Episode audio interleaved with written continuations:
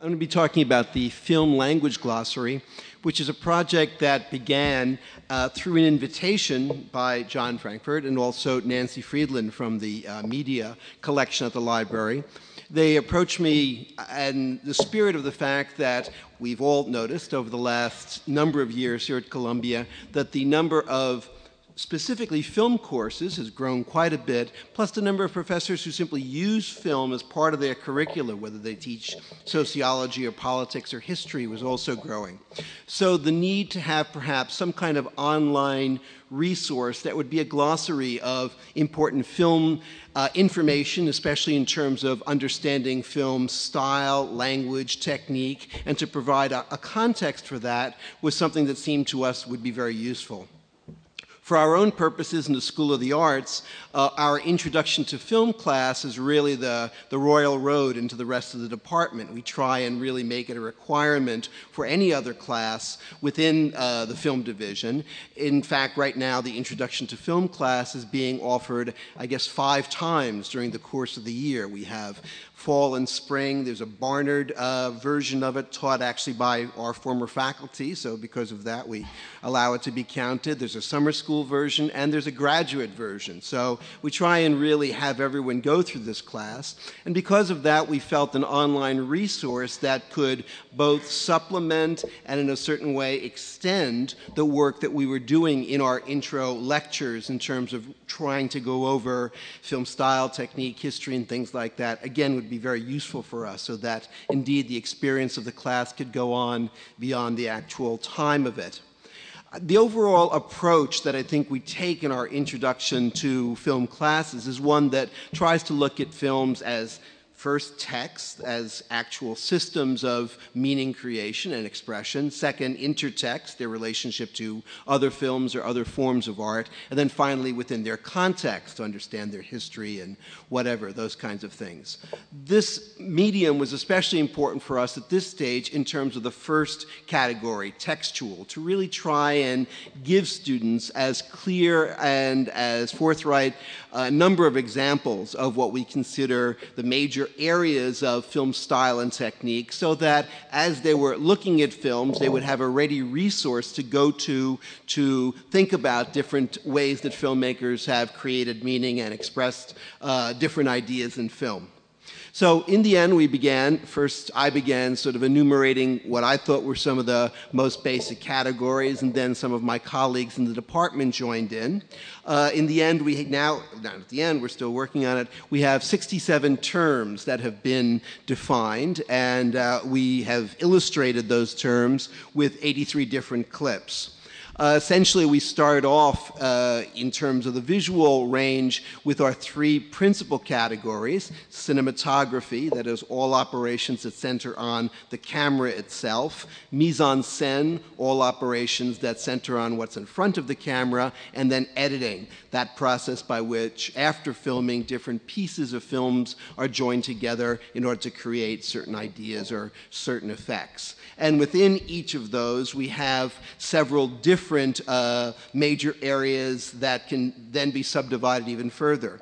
For example, if we were to start off, if we can, with the category of cinematography, Let's see if we can go to cinematography. Okay, you see a, basic definition of cinematography where it derives from whatever and gives some of the basic uh, points for it. And then you can see how within cinematography, several of the categories that you can then learn more about, such as black and white film, camera angle, camera movement, close-ups, color films, etc. Let's move on to camera movement, for example, which is of course the physical movement of the camera through space, always a kind of option or choice for directors.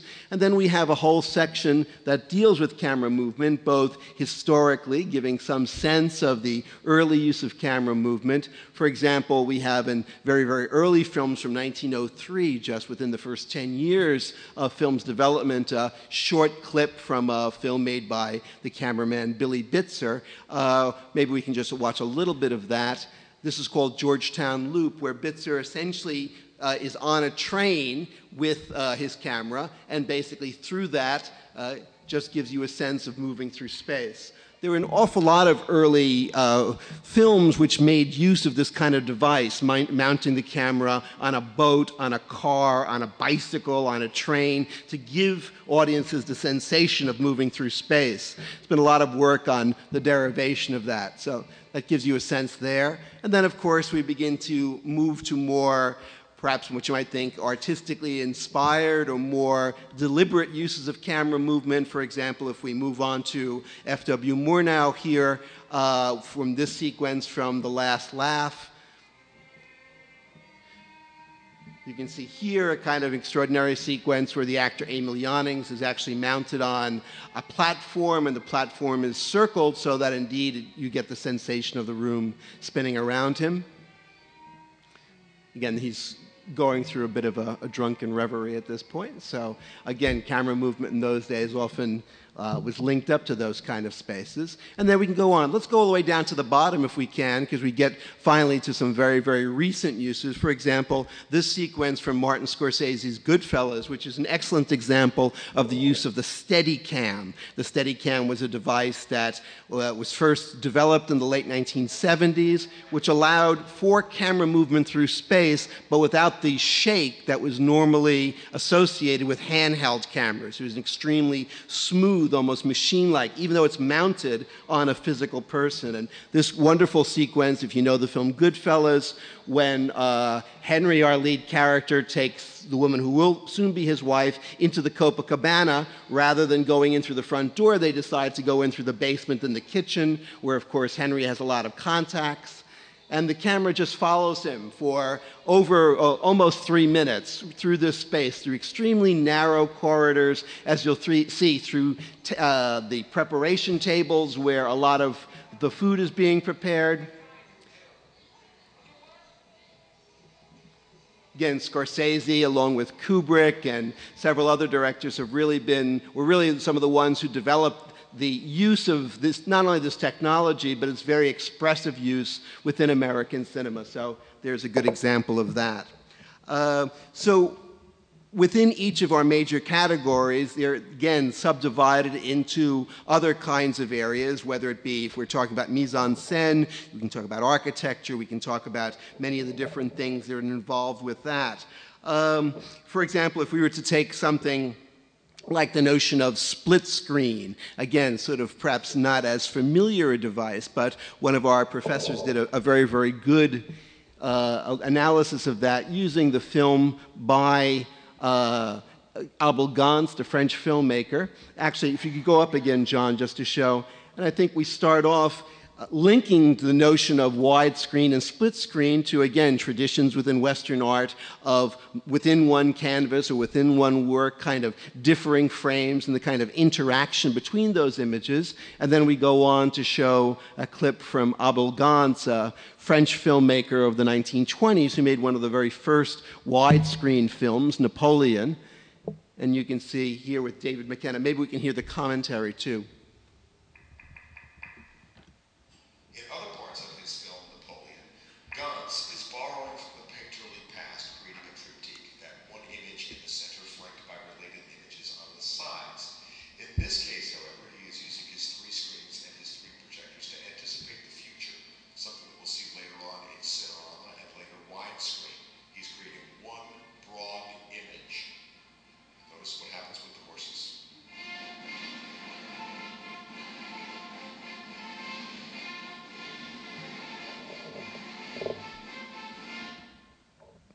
Okay, so again, sort of very, I think, interesting uh, sidebar on that, a kind of, you know, perhaps lesser known aspect of film history, sort of the beginning of widescreen cinematography. Here, of course, done by having three separate images. When Napoleon was first presented or when it was revived in the early 1980s, you had to have three different projectors at the end because there were three separate images on screen. And sometimes the two side images were different than the one in the center, or as you saw in that example, they could sometimes be coordinated coordinated, so it seemed like there was just one long continuous one. So again, we have at this point about 67 terms that are up, and we're trying to add on to that collection all the time. Uh, we eventually also hope to add on different categories involving more perhaps film production and even perhaps maybe some areas on national cinemas to talk about major national cinemas and give examples of key films from some of those cinemas.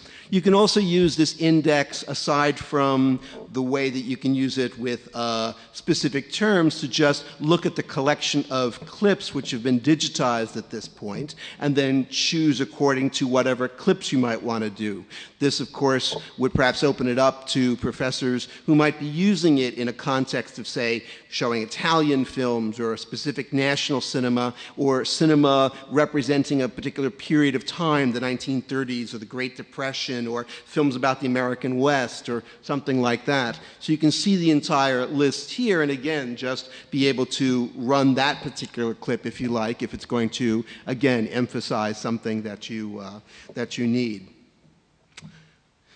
Let's see, I'm trying to see what else to go on. In terms of, again, uh, my teaching and my use of this, again, it's been, I think, very, very useful. Within the film division, even within the graduate film division, we sometimes remarkably get people who have very, very little background in actual film studies, people who have come to the university or come to our division with extraordinary backgrounds and many other things, but they haven't really studied film or haven't studied it for a long time. So they especially have found this resource really invaluable as a way of refreshing their memory and also teaching them and being able to, within their particular assignments, uh, be much more precise in terms of then only their description of scenes, but the way in which they can then, from their description, begin to understand some of the intentions intentions of the filmmaker and some of the meanings that might accrue from uh, the use of certain techniques.